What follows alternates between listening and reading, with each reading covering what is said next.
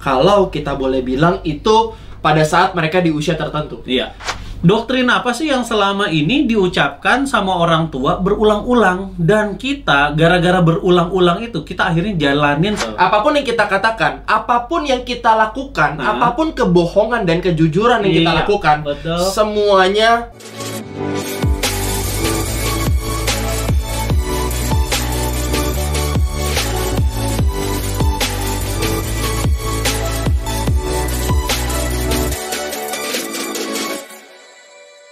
Halo parents, selamat datang di channel Ideal Parent bersama saya Coach Michael Yo dan saya Coach Andrew Peterson. Dan kali ini kita masuk ke dalam segmen Bongkar Aib. Wah, seru ya, Bongkar Aib ya. Yes.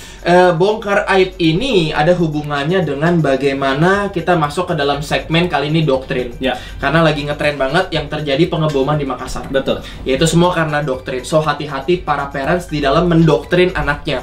Karena apapun yang kita lakukan itu dilihat sama anak. Itu bisa mendoktrin anak. Betul. Apapun yang kita katakan, apapun yang kita lakukan, apapun kebohongan dan kejujuran yang kita lakukan, semuanya mendoktrin anak. Karena memang pada dasarnya kemampuan dasar manusia adalah meniru. Jadi kalau orang tuanya melakukan hal A, anak bisa melakukan. Betul. Apalagi kalau yang didoktrin hal yang salah. Betul. So, kita mau ngobrol mengenai doktrin apa yang biasanya menjadi aib orang tua. Yang kebanyakan akhirnya mengakibatkan anak menjadi salah pengertian, salah doktrin, sehingga salah di dalam kehidupan. Benar. Benar. Oke, Coach Andrew, ada nggak apa sih aib yang biasanya paling banyak sering diucapkan orang tua, atau apa yang nggak sengaja diucapkan dan itu berpengaruh banget ke anak, dan Coach Andrew sering ketemu di kliennya? Oh, nomor satu paling sering dilaporkan kalau nggak nurut orang tua, durhaka. Waduh. Kalau nggak nurut, durhaka. Iya. Emang anak bakal nurut?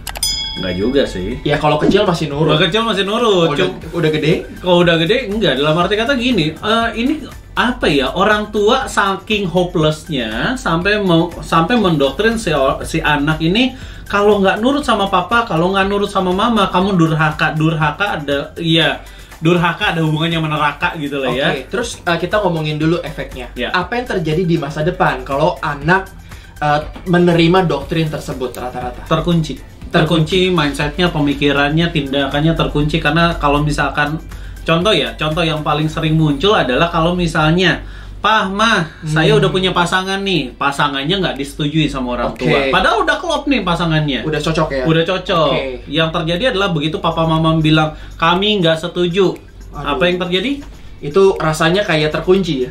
Pasti terkunci, yang tadinya udah langgeng tiba-tiba stuck. Apalagi di masa kecil sudah dibilang bahwa kalau nggak nurut sama orang tua kamu durhaka. Betul. Jadi salah satu pelariannya adalah bisa, udah deh, ibaratnya gini, si anak udah punya kesadaran, akhirnya bisa punya pemilihan. Biasanya pemilihannya cuma dua nih, nurut sama orang tua, akhirnya nggak jadi sama si pacar, atau kita kawin lagi aja yuk.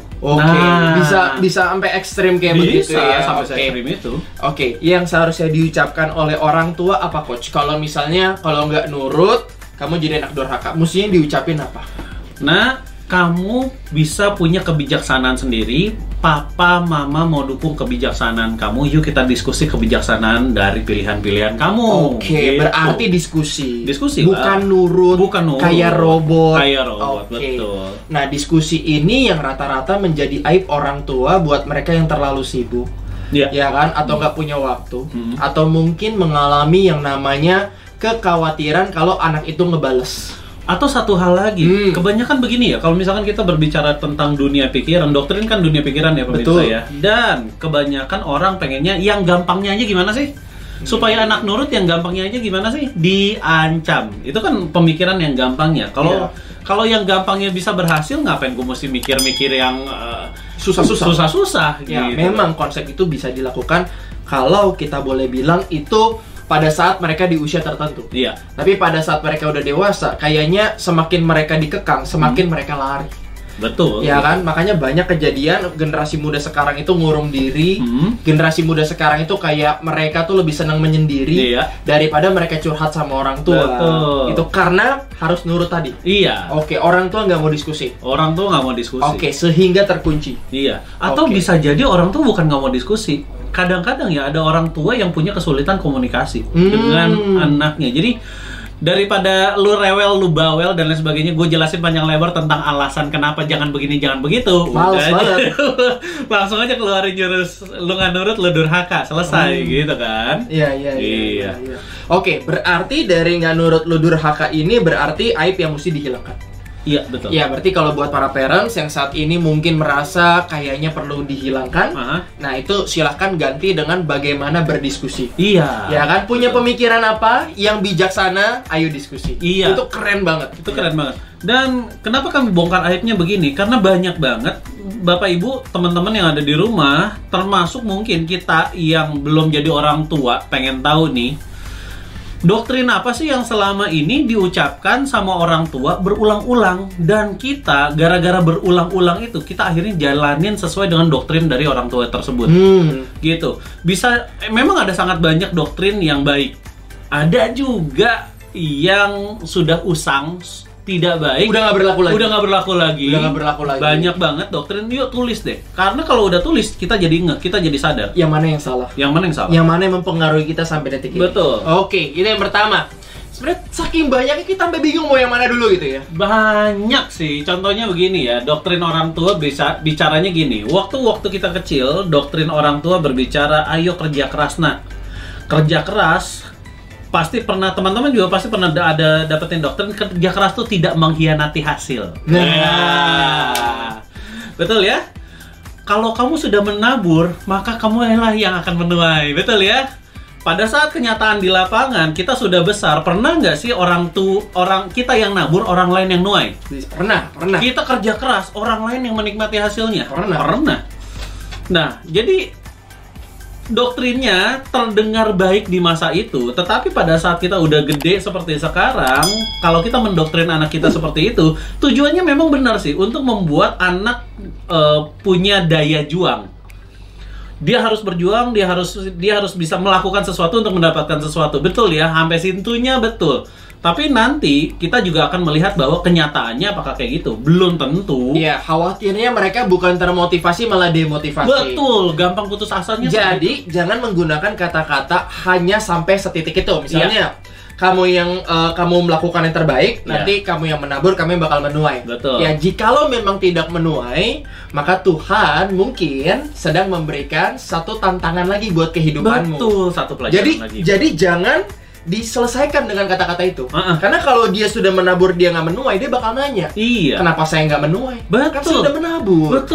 Betul. Iya kan? Betul. Jadi harus dilengkapi dengan kata-kata bahwa jika belum nyampe hasilnya, mungkin Tuhan sedang memberikan tantangan berikutnya buat kamu. Iya. Dan karena kita diberikan tantangan lebih besar, kita berharap dan berdoa semoga hasilnya juga lebih baik. Iya. Oke. Nah, buat teman-teman yang lagi nonton nih, sharing yuk, doktrin apa sih yang selama ini pernah ditanam di dalam kehidupan kamu? Doktrinnya bisa banyak, teman-teman silahkan ketik aja. Nanti kita bahas yuk satu-satu, efek sampingnya apa, efek bagusnya apa, dan apa sih yang akan terjadi kalau teman-teman mempertahankan doktrin itu seumur hidupmu. Oke, bahaya banget ya? Bahaya banget. Dan itu bakal mempengaruhi keseluruhan hidup kita. Iya, betul. Oke, kita bicara mengenai doktrin, menarik banget. Ternyata banyak yang tanpa disadari bahwa kita ini adalah hasil dari doktrin di masa lalu. Betul.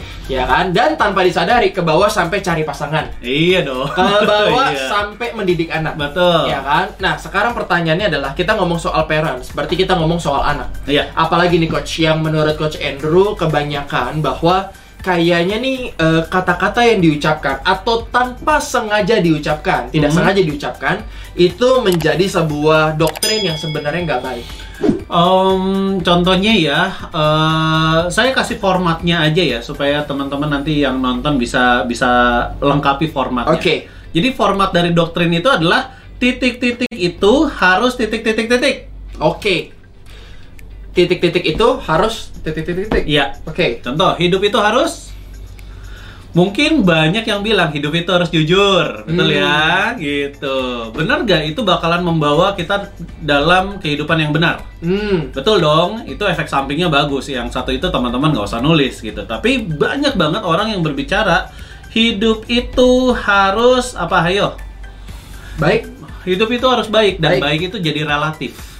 Karena baik itu tergantung dari subjektivitas. Oke, berarti butuh yang spesifik. Iya. Oh, berarti banyak orang tua mengatakan segala sesuatu terhadap anaknya itu nggak spesifik. Iya, contoh yang paling sering muncul adalah, nah, hidup itu harus bermanfaat ya. Bermanfaat, dari kecil bahkan kita didoktrin bermanfaat bagi nusa dan bangsa. Gila.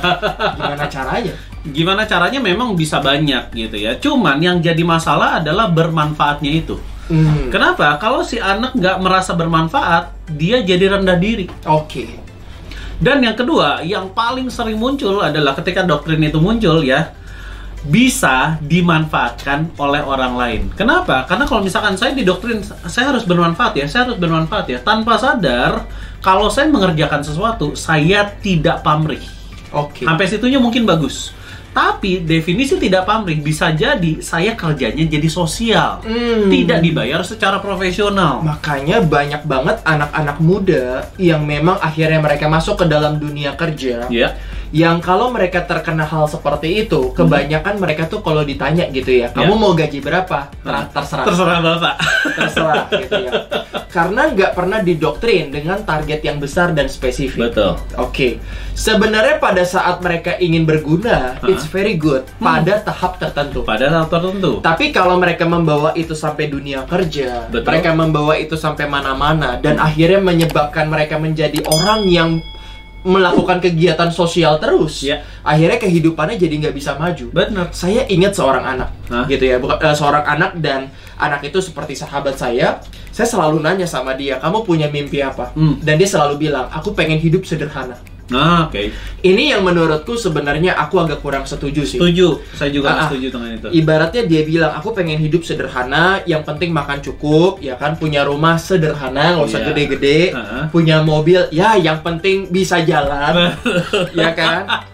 Coach Andrew pernah ketemu orang kayak begitu? Sering banget. Saya nggak menyalahkan orang pengen hidup sederhana. Iya. Saya nggak menyalahkan, tapi kenapa terlalu punya standar serendah itu ya? Maksudnya Tuhan tuh baik banget sama kita.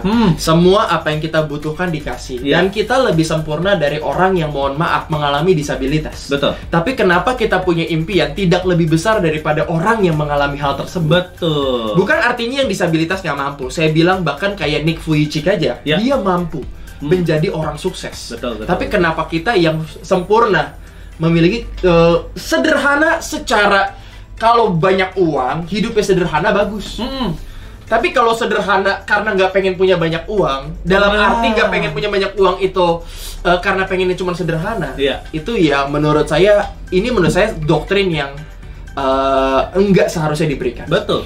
Tapi sadar nggak sadar itu sudah jadi doktrin negara. Oh. Taunya dari mana? Ayo, saya kasih tahu ya beberapa hal ya. Di semua pelajaran saya waktu SD, juga Mr. Michael, juga kamu para pemirsa pasti pernah dengar berakit-rakit ke hulu, berenang-renang kemudian, bersakit-sakit dahulu, bersenang-senang kemudian. Bener gak? Akhirnya kita dari sakit jadi senang dulu. Ayo, jawab. Cenderung enggak. Bersakit-sakit dahulu, sakit terus kemudian gitu ya. Itu yang paling sering muncul. Tanpa sadar itu jadi doktrin negara loh. Beneran, satu itu ya. Yang kedua, doktrin negara apalagi yang tentang hubungannya dengan hidup sederhana? Hemat pangkal kaya.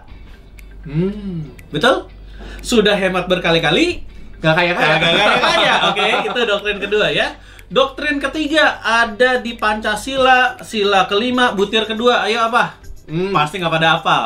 Saya paling hafal. Kenapa? Karena saya sebel banget dengan doktrin itu. Dan doktrin itu di Pancasila sila kelima butir kedua bunyinya adalah hiduplah sederhana. Hiduplah sederhana.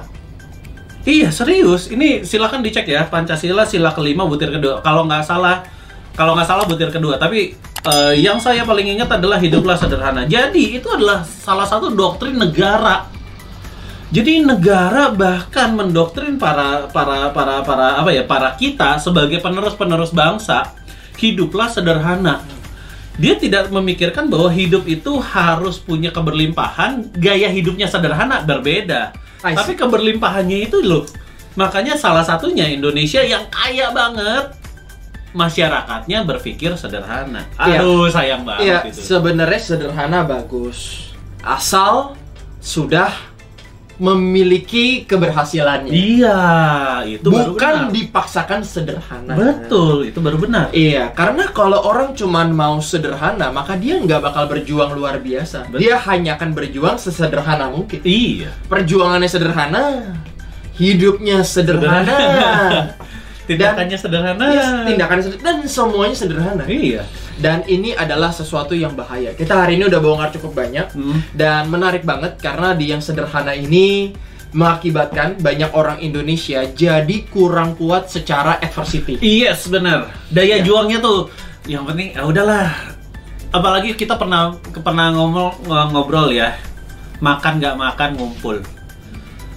Makan nggak makan ngumpul-ngumpul doang. Tapi nggak ada sesuatu yang diusahakan dari perkumpulan itu gitu ya. Benar. Itu juga banyak, itu salah satu turunan dari hidup sederhana. Benar. Terus lagu masa lalu saya ingat banget waktu itu yang lagunya itu ada liriknya kalau nggak salah nggak ada uang nggak apa.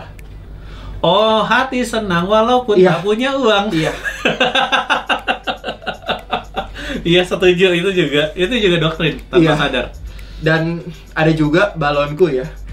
Padahal balonnya nggak meletus, tinggal balonku ada 5 rupa-rupa warna. Iya. Hijau, kuning, kelabu, merah muda dan biru. Meletus balon pak, meletus balon hijau dar. Hatiku sangat kacau.